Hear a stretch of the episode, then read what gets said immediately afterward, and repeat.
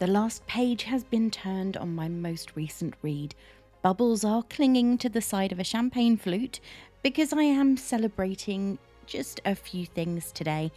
No tea or coffee. I'm enjoying a glass of the good stuff, and it's pink.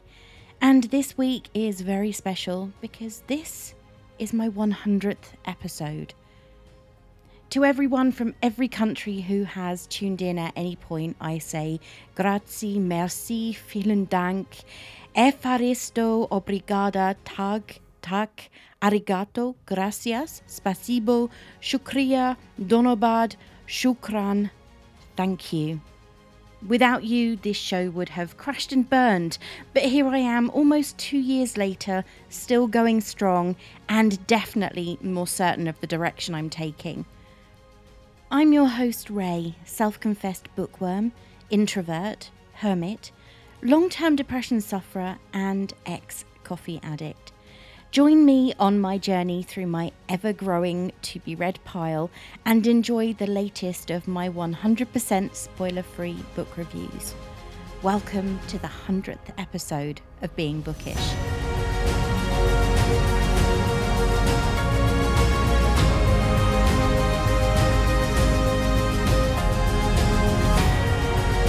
This week, I am going to be taking a look back at the last 99 episodes, talk about the amazing guests I've had on the show, and more than that, I'm going to be telling you all about my must buy authors, who they are, and why they're on the list.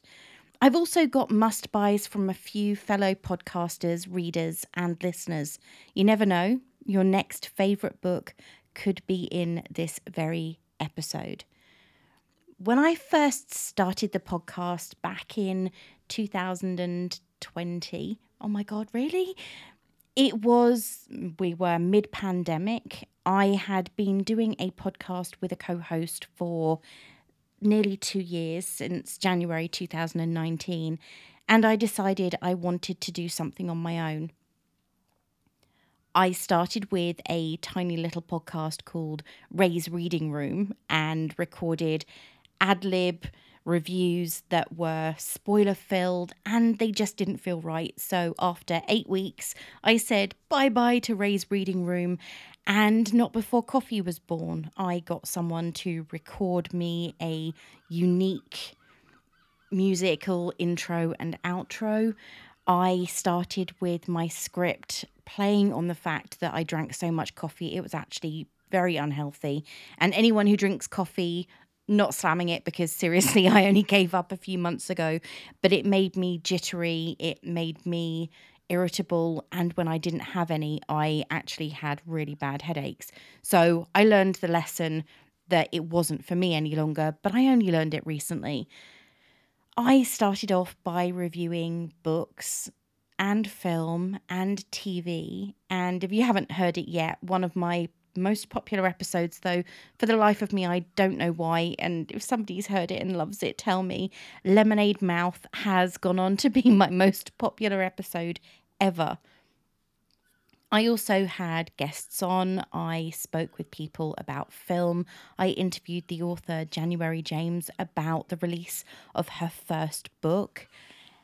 And I also chatted with fellow podcasters such as Chance Whitmore from Strive Seek Find. We discussed Good Omens. I also talked with Lorraine from Once Upon a Nightmare, who has gone on to be an amazing friend and a fantastic supporter and someone who pushes me to be better. So, thank you, Lorraine. Seriously, thank you loads because I don't think I'd have continued if I hadn't had that you know you can do this talk several times in the last two years, well, the last hundred episodes anyway. I also had Griff from the Paul and Griff show on. I spoke with Ryan and Paul from Cold Callers Comedy about Crazy Stupid Love, which apparently is a film they adore. Not that I don't. I had a friend on to talk about a her life while she was on furlough and also to talk about Silver Linings Playbook, the film, not the book, though I did discuss the book later on. And of course, Sam from Movie Reviews in 20 Qs came on to talk about his brand new book, which was released last year. it was fantastic and it's a really good read. And through the entire process, I've been introduced to so many fantastic people and some incredible podcasts that I still listen to. Over the last 99 episodes, I've learned a lot about myself, my reading tastes, my movie watching tastes, and realized things that I did and didn't want to do. I started off with movies and books. I moved to TV shows, and I have to say, watching an entire season of a TV show when it was 22 episodes in a week was sometimes more than a person should or could do in order to actually talk about it the following week. I watched way too much TV, way too much. I don't normally. I used to. As a kid, I think everybody sat in front of the boob tube and watched until they had to go to bed. I now find that I'd prefer, far prefer to read a book. But I watched entire series and then I realized that I wanted to do more about books. So I started doing books with TV shows and I can read a book really quickly. Anyone will attest to the fact that I think I probably read more than the average person. Not saying that that's a bad thing or a good thing. Read at your own pace and read what you want to. I just happen to read quite a lot. And I discovered that I loved the reading more than I liked watching the TV shows. So slowly the TV shows were edged out. Then I reintroduced watching films. And then I realized I didn't want to watch the films anymore. I just wanted to read the books. So now that's where you find this show. It is nothing but books. Some point early in the year, I realized that actually Not Before Coffee was no longer where I needed to be. The show is still, to all intent and purpose, the same as it was. I'm still the same person I was. But the show needed to change a little bit and that's when being bookish was born. I already had my little mini me in the form of the little design I have for my logo, but she was still not before coffee, and now she is who she needs to be being bookish, which is, to be fair, what I am at all times of the day and every day of the year. This could start to sound a bit like a farewell episode, but it's not, I promise. I am not going anywhere for the foreseeable. Who knows what happens, what's going to happen in the future? I have no idea. I don't know what I'm going to be doing next week, let alone what I'm going to be doing in 12 months' time. What I can tell you without a shadow of a doubt is that I will probably still have a very big to be read pile sitting in my living room waiting for me to stop buying new books. I bought 11, no, 12 this week, and actually read the ones that are already there waiting for me. However, who knows, I could be reading, I could have read all of them by that point. I really couldn't say. I just know that I have a problem when it comes to buying books. I struggle to resist it. I went on a book buying ban for a couple of months because that's all I lasted a couple of months. However, I'm quite proud of the discipline that I showed in not buying new books for that couple of months.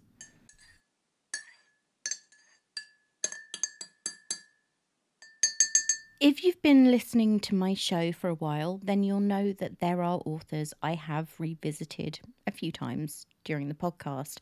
And if I am being completely honest, there are a number I own multiple books by. However, that doesn't mean they're necessarily my must buy authors. So, what exactly do I mean by a must buy? Everyone has their own definition. For me, a must buy is an author whose books I will pre order months in advance because it gives me something to look forward to. When one of my friends asked me recently, I have six. How do I decide who my favourite is? I said that there is nothing wrong with having multiple favourites. I'm a perfect example of that. In fact, as I've said, I know plenty of readers who can't definitively say, I'll pick that book over that one or that author over that one. However, if you do want to determine that top tier, that number one, then I use the process of elimination method.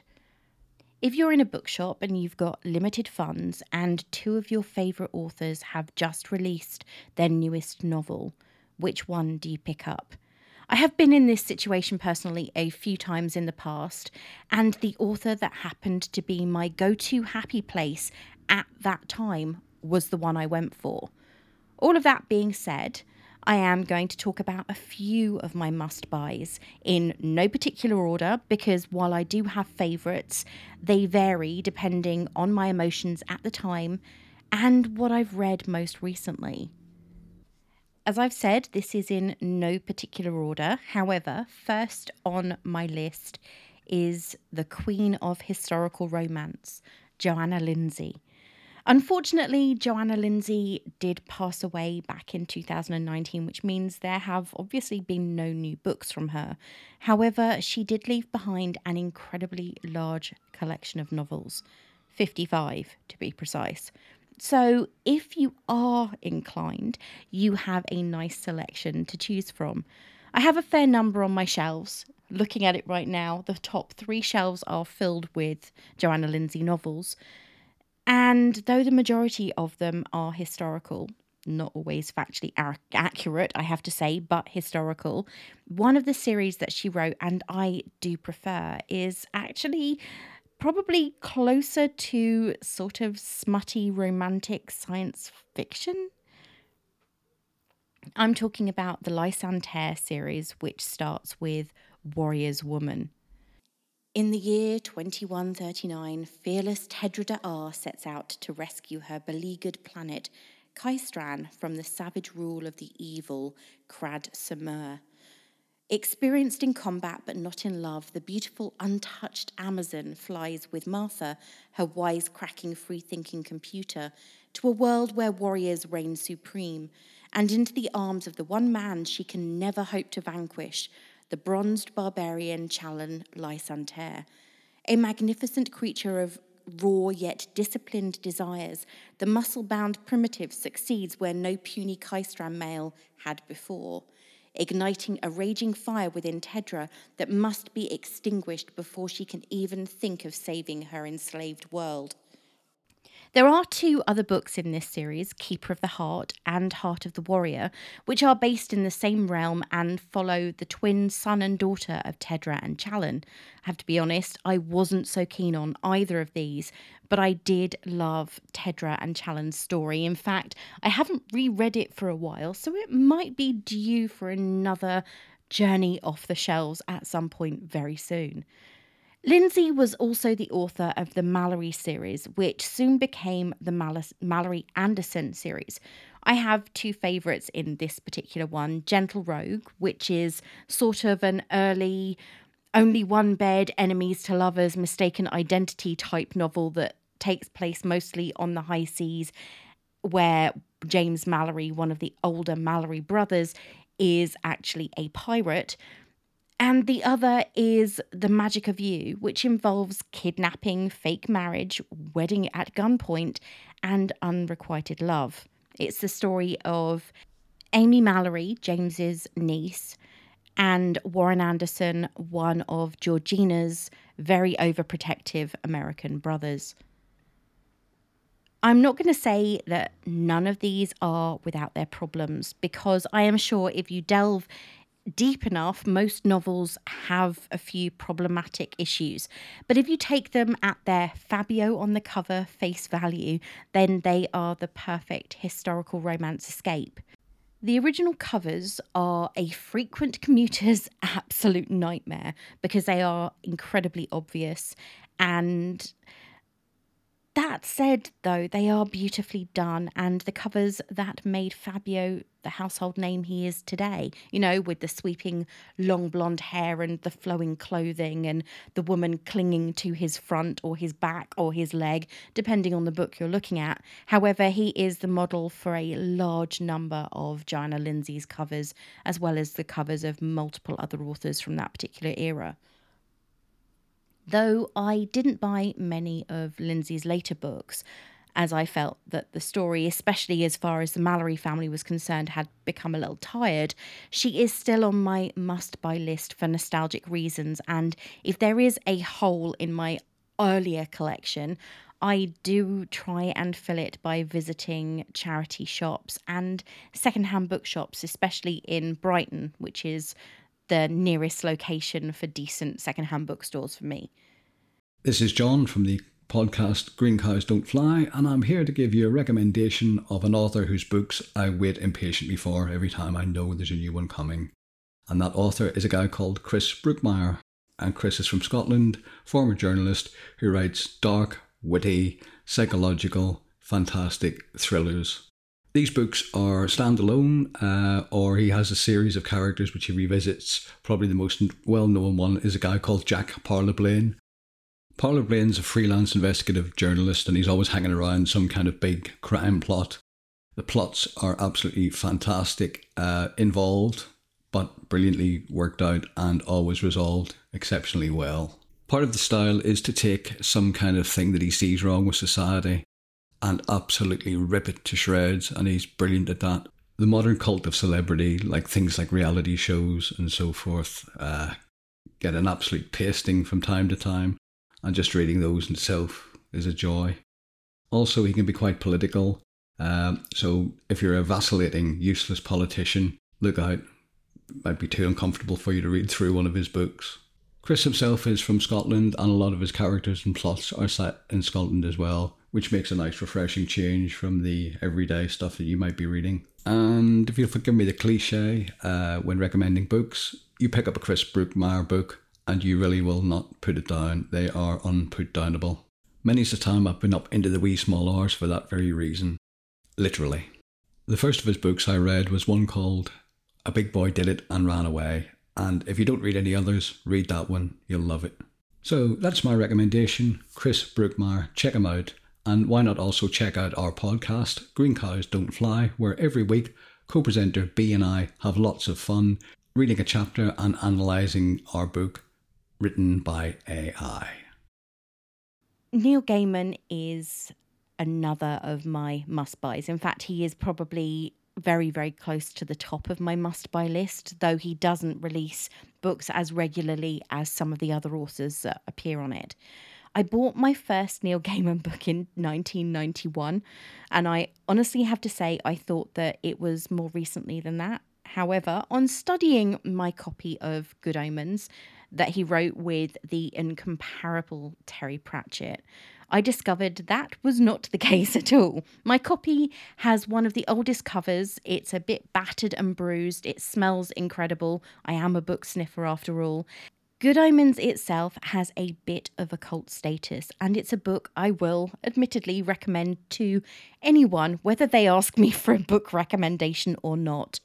It's a fun story with many twists and turns along the way. It's cleverly written, and you can't tell where one author ends and the other begins. And for me, that's a perfect sign of an incredibly good collaboration. It's also a book that I have bought as gifts for people when they say, Oh, yes, I'll read that. And six months later, they still haven't. So, oh, here's a copy. I'm that kind of person. Yes, you haven't read the book I recommended. Here it is because it's good. Read it. Of course, Good Omens isn't Gaiman's only work. I recently read The Ocean at the End of the Lane for the first time. I know, where have I been, right? It's taken me a long time. There is something so enchanting and so magical about these worlds that Gaiman creates. Whether the actions within them are good or bad doesn't make his world building skill any less incredible.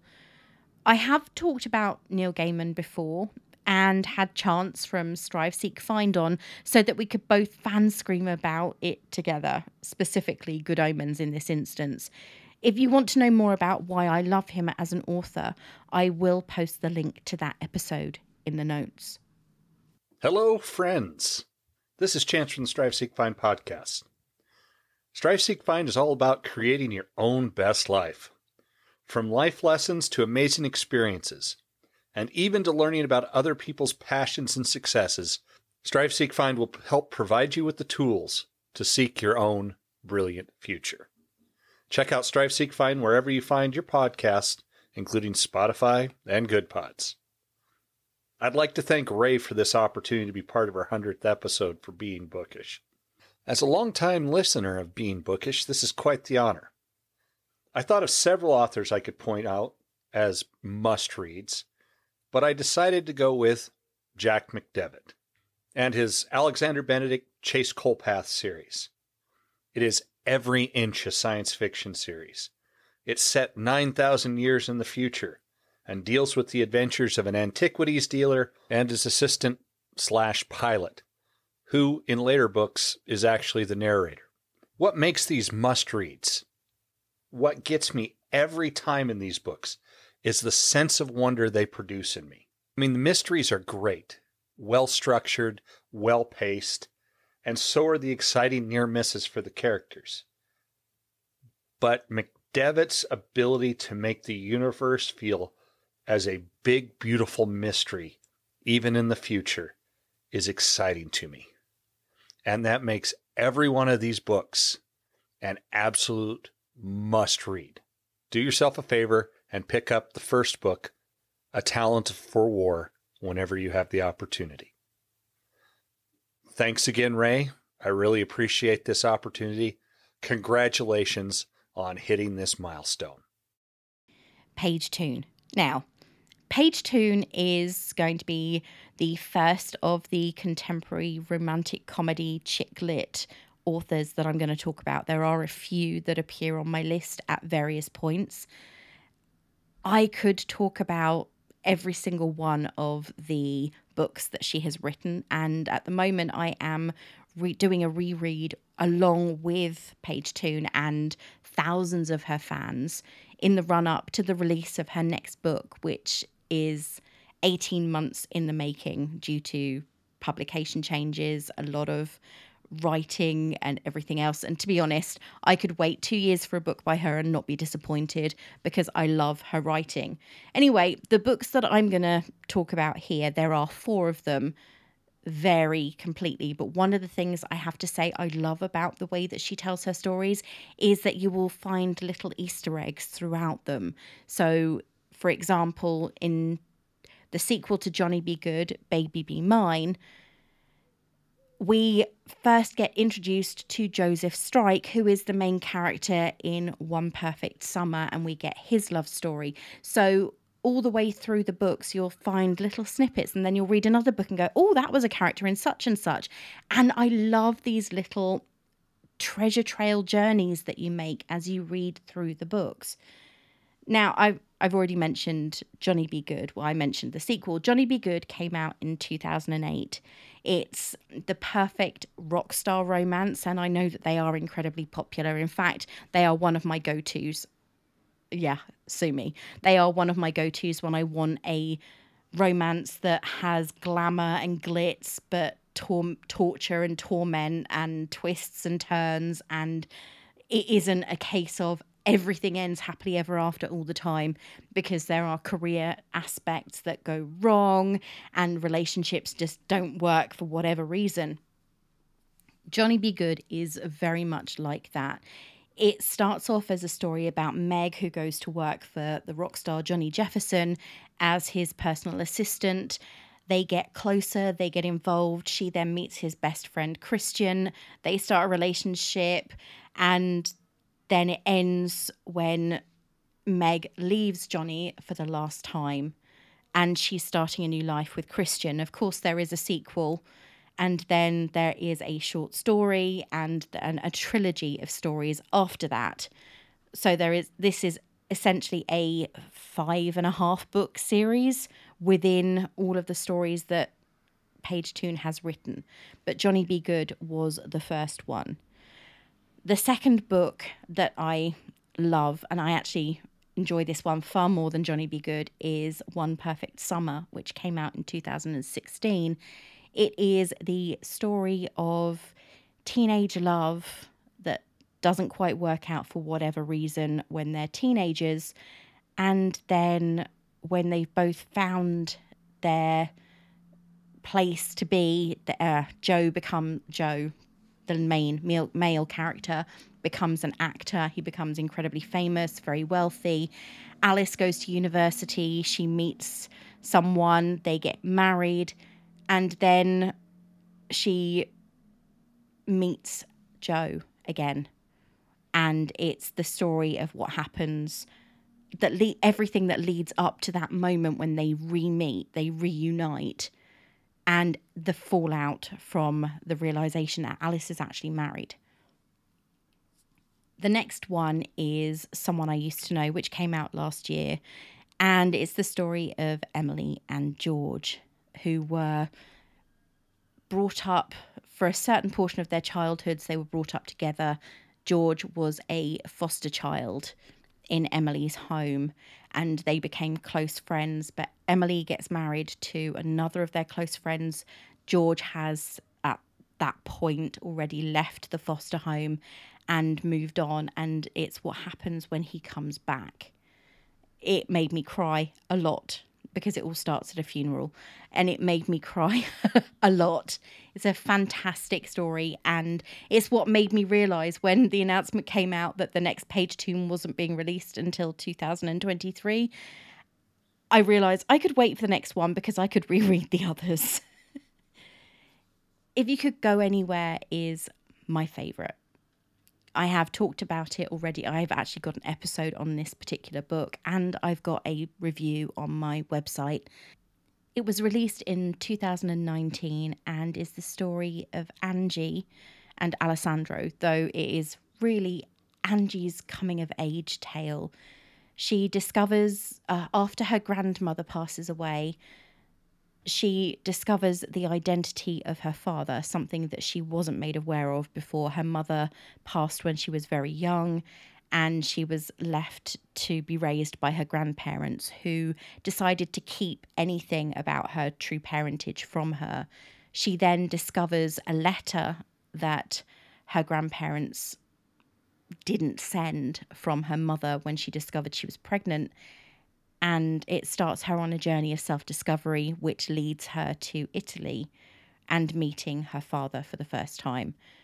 I have to say that I read this when it came out. I was reading it on the bus and I cried the entire journey to work.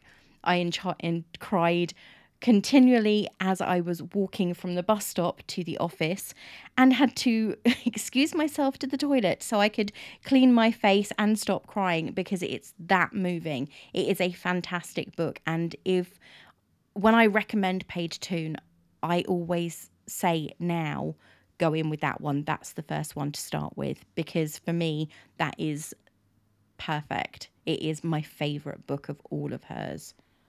So, my must buy author is Anthony Horowitz. I started getting into his novels when I was a kid, uh, as he's written both children and adult books. I loved his Diamond Brother series growing up, highly recommend people get their kids into it. Uh, they're very engaging to read and a brilliant way to start them on a path of lots of detective novels, which is the case for me. Obviously, he's well known for his Alex Rider series, sort of child James Bond in essence. Although I've never actually read them, I very much moved on to his adult books. As I've grown up, I can recommend his Hawthorne and Horowitz series, a murder mystery series written uh, in the first person uh, as if based on true events. I'll be starting another one of his books very soon on my to read list called The Magpie Murders, which I've heard great things about, so looking forward to that. Uh, I think another reason I'm quite fond of him is he's quite a versatile writer. He's famous for having started or contributed to all sorts of British TV shows like Midsomer Murders and Poirot, and overall, he's just a marvelous, enjoyable writer, and I strongly recommend people check him out. Julie Garwood. Where do we go with Julie Garwood? She is or was a historical romance author, and time was she was my go to. I bought a stack of books in a charity shop one year when I travelled to the US, and half of them were actually books I struggled to get in the UK, and that's that's where things were. You may not remember, but that's where things were before Amazon came on the scene. It was really hard to get certain books that weren't printed by publishers in the UK. They cost a lot more if you did manage to find a supplier. There was one in Brighton, but there wasn't anything locally for me. And I used to desperately search. And when I had friends who were based in the US, when a book would come out by an author that I'd been introduced to for whatever reason, or I'd managed to find a copy in a library that was very rare, I would ask them to ship me the books if I wasn't going to go out to the States at any point in the near future. Many of my Julie Garwood books are, for that actual reason, a little bit torn, a little bit rough around the edges. But to me, that just proves that they are well loved, and I can attest to the fact that they are frequently read. As much as I love Johanna Lindsey, for me, Julie's historical novels, especially those based in the Scottish Highlands, are my all time favourites, especially the series that starts with The Secret and Ransom, with Ransom being up there, really up there. The stories of Brodick and Gillian and Judith and Ian are not without roadblocks. The path of true love is complicated, and there is a lot of battle, fighting, death, and jealousy thrown into the mix. A lot of pol- the politics of the time are subtly hinted at, but they're not blatantly mentioned because I think that would take away something from the romance of the books because there were, during this particular era, a lot of political issues between England and Scotland. Not that there aren't now, but in those days it ended in a lot of wars.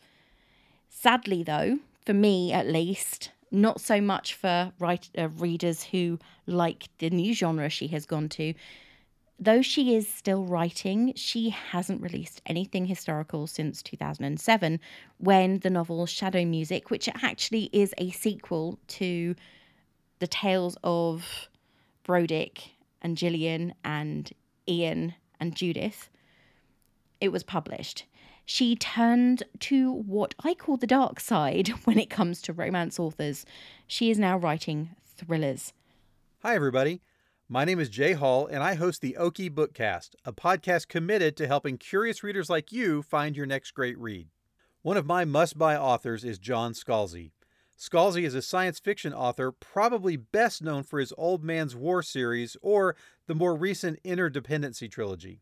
His most recent book is a standalone thriller called The Kaiju Preservation Society, which is exactly what it sounds like a group of people dedicated to studying and protecting huge dinosaur like monsters called kaiju. Think about Godzilla and you're on the right track. A couple of things I love about Scalzi's work. First of all, it leans towards hard science fiction, but he has the ability to make potentially complicated concepts accessible to everyone without talking down to anyone. He creates worlds that feel possible and real and are also a ton of fun to explore. Which brings me to the other thing that I love about Scalzi he's genuinely funny. He writes characters and situations with a ton of humor and sarcasm, and he also makes sure we know he's in on the joke with wild books like Kaiju Preservation Society and Red Shirts, a book about the expendable ensigns that always join Star Trek away parties, often with bad results. If you like science fiction that is smart, funny, and finds humanity in the midst of some very alien situations, I think you'll enjoy John Scalzi. You can find out more about Scalzi and his work at whatever.scalzi.com. Yes, that's his actual website, whatever.scalzi.com. Check him out. The next author on my list is one who has only released a couple of books so far. However, I have them. I have them on Kindle. I have them in paperback and if I could find a decent decent copy I would probably have them in hardback as well. And that is the author Madeline Miller who seems to have picked the one genre that it's really hard to find amazing books in and that is Greek mythology. Not saying that there aren't a lot of books out there in that particular genre. However finding them of this caliber for me personally is really hard. The Song of Achilles came out in 2011, and I didn't realize it was that long ago. It was one of the books that I purchased with a, I think, a birthday voucher at some point on my Kindle, and I wasn't sure what I was whether I was going to like it or not, but I loved it, and I think I've read it now three or four times. Then in 2013, she released a short story called Galatea. It's recently been republished and reprinted in 2022, as a hardback collector's copy. And in Miller's own words, this was the bridge between the Song of Achilles and what she was at that point in time writing, which ended up being Circe, which was released in 2018. My personal view on this is that Circe is the superior book. But that is my view, and I know that a lot of people feel very differently about it. I've seen so many comments saying that, oh, the Song of Achilles was amazing, but I couldn't read Circe, I couldn't get through it. And in the reverse, oh, I loved Circe, but I couldn't finish the Song of Achilles. When does the story pick up? I think the thing with Miller is that her stories are incredibly detailed, they are very well researched. Not saying that a lot of authors don't research their work to the nth degree because they probably do. But these books there's just something about the characters that really speaks to me as an individual. So if somebody said, Oh, I'm really looking for a book that's slightly different, I would say pick up Circe. It is a wonderfully written book.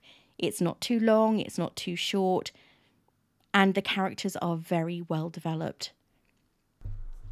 Hi, Ray. It's Michael from the Silver Screen Savers podcast. Thank you for doing this episode and for always making being bookish so amazing. My must buy author is Kazuo Ishiguro, who's written several incredible books such as A Pale View of Hills, The Buried Giant, Never Let Me Go, and The Remains of the Day, which is one of my top favorite books ever. I love that Ishiguro's writing celebrates how all the small, intimate, and seemingly inconsequential moments of our lives often mean the most and are the ones we keep returning to over time, especially ones where we struggle to connect with those we love most. He uses memory like no one else. How false it is, how we mix up elements of our past, our questioning of our own histories. He packs a world of complicated emotion into entirely readable stories that I can go back to over and over and over. His characters are so real. He's funny, which is an underrated quality in authors, and he just captures me entirely. I don't buy a lot of new books, though I wish I could. However, Ishiguro is not only a new buy, he is a pre order for me every time. I just wish I didn't have to wait several years between his books. Luckily, I can reread the old ones. Thanks again. I said that there are lots of authors on this list, and I wasn't lying. I've already gone through a few. However, these are authors that I will still occasionally pre order and I do buy regularly. Jenny Colgan.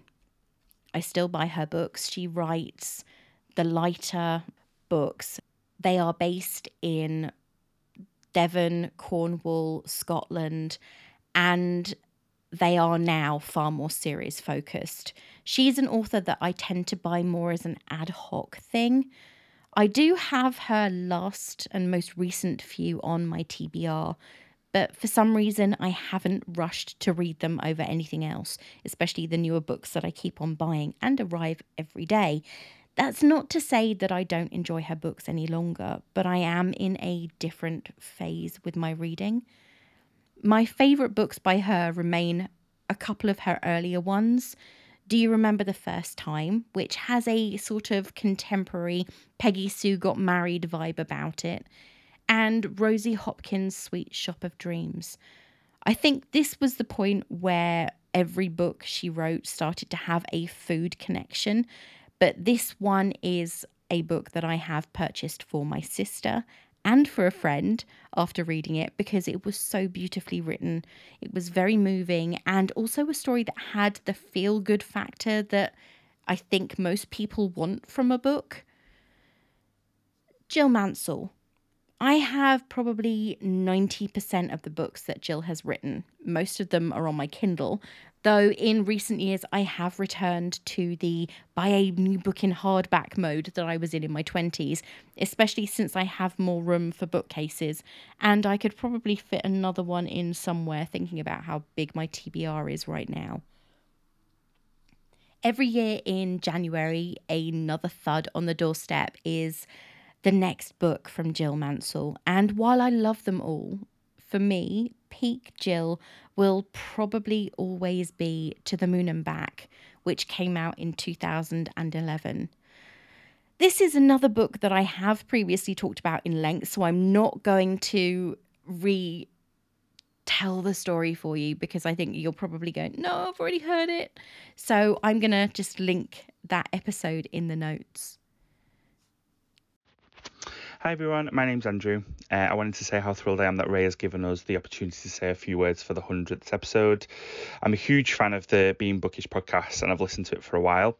So Ray has asked us to talk about our favourite authors, but I find it really difficult because I've got so many that I couldn't pinpoint uh, specifically. So I thought I would tell you about an author that I only discovered in lockdown. And I've been hooked on ever since. So, Sunday Times best-selling author Louise Candlish was born in Northumberland, moved to London to study English, uh, and still there. Uh, she's written 15 books, including Our House, which is the winner of the British Book Awards 2019 Crime Thriller Book of the Year. Uh, so I picked up my first book, which is The Other Passenger in lockdown 2020, and that's a tale of you know adultery, double crossing. Uh, it's set amongst the Thames River commuters. It's full of twists and shock reveals throughout. So finishing that one instantly, as you do, I went onto Amazon and ordered myself a back catalogue, um, including Those People, uh, which is about kind of disastrous neighbours, the swimming pool, the second husband, uh, and obviously Our House, which is now a four-part ITV drama. Um, Louise really grips me from page one. There's normally a, a, kind of huge pull me in moment right at the very beginning, which grips me, and then I love, I love that kind of you know pull me in. Uh, even Louise's latest release, The Heights, that came out last year, didn't disappoint. Another gripping thriller um, based on a tale of a mother's revenge. And Louise's writing for me is really the definition of, you know, just one more chapter. I'll just read one more page.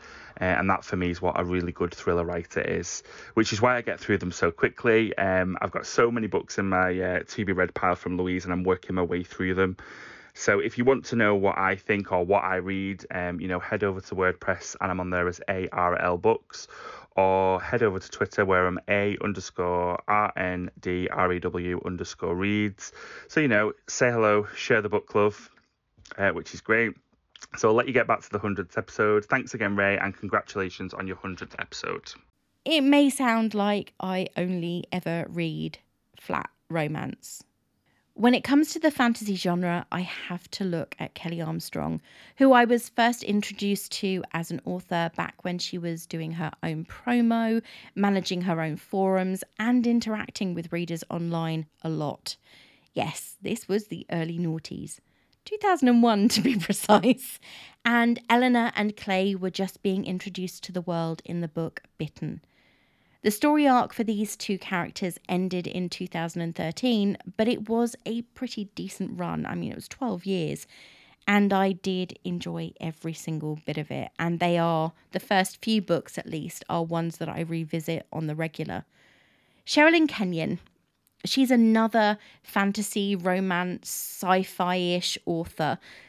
Where to start? I fell in love with her central character, Acheron, when I read the first in her Dark Hunter series back in 2002, though I do still revisit these Greek mythology inspired books every once in a while. And I think the series is still going on with Dream Hunters or Dream Walkers. I haven't purchased any of her books since 2008. That's not saying I don't want to read them, but I just don't want to buy them anymore because they've been so hit and miss, or at least the later ones have been hit and miss. I have read, I think I read Styxx in 2013, but they are now far more repetitive than they were. I think that the the series is getting a bit tired, unfortunately. As I've always been a reader, there are books from my childhood and the return to childhood phase I had in the early 1990s when I was in my early 20s. One go to author when I was looking for some escapism has always been LJ Smith. She is the woman who wrote the original Vampire Diaries series and The Secret Circle, but my favourite book by her remains one in her unfortunately unfinished decology, The Night World, and that is Daughters of Darkness. Ash is a teenage vampire, and Mary Lynette is a teenage girl on the verge of incredible experiences. But when they meet, sparks fly. She is his soulmate, but Ash knows that to claim her will put her life in danger. To find out what happens, you will have to read the book, but I will say that it's fine as a standalone. No, really, it kind of has to be, since the final book was originally due for le- release in 1999 and it still hasn't come out. And also, I have to clarify it's not at all like the love story of Edward and Bella. There are no sparkles here. Though the series is fine without the ending, if it came out, I have to admit, I would probably be there like a shot.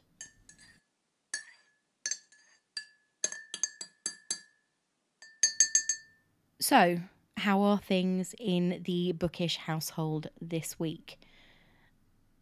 Well, it's been a pretty good week, to be fair. Last week was interesting, and I got the opportunity to sp- speak with a fantastic author, AJ West. Seriously, his book is now out. The Spirit Engineer is now released in paperback. So head to your local bookshop, and if they haven't got it, ask them to order it in because it's really worth reading go and listen to that episode and you'll find out more about the story and you'll probably be even more intrigued. This week started off amazingly. I know that I have in the past talked about finances and how mental health can sometimes kind of affect how you spend your money and your lack of control. And it definitely did for me. It affected how I control my spending. I have grown a little better at controlling it. Not 100%, and I probably never will be. It's like everything swings and roundabouts. However, at the beginning of this week, I received notification that after 14 years, I have finally paid off all the debt I built up in my 20s. It's taken 14 years of being under the control of people who monitor my spending, having to justify when I buy things. I even had to justify getting a cat six years ago when I got Darcy, who I've had for six years in August. And I wasn't able to do anything. I was under the monitoring of an organization, as anybody will be able to tell you when they get into debt. I had to justify everything. I had to send in pay slips. I had to show them bank account details and everything else, and any spare money had to go to them. I finally got notification on Monday. It's over. Finally over. That was one huge weight off my mind. Of course, now I've got the now that's gone, I've got to maintain and rein in my spending myself.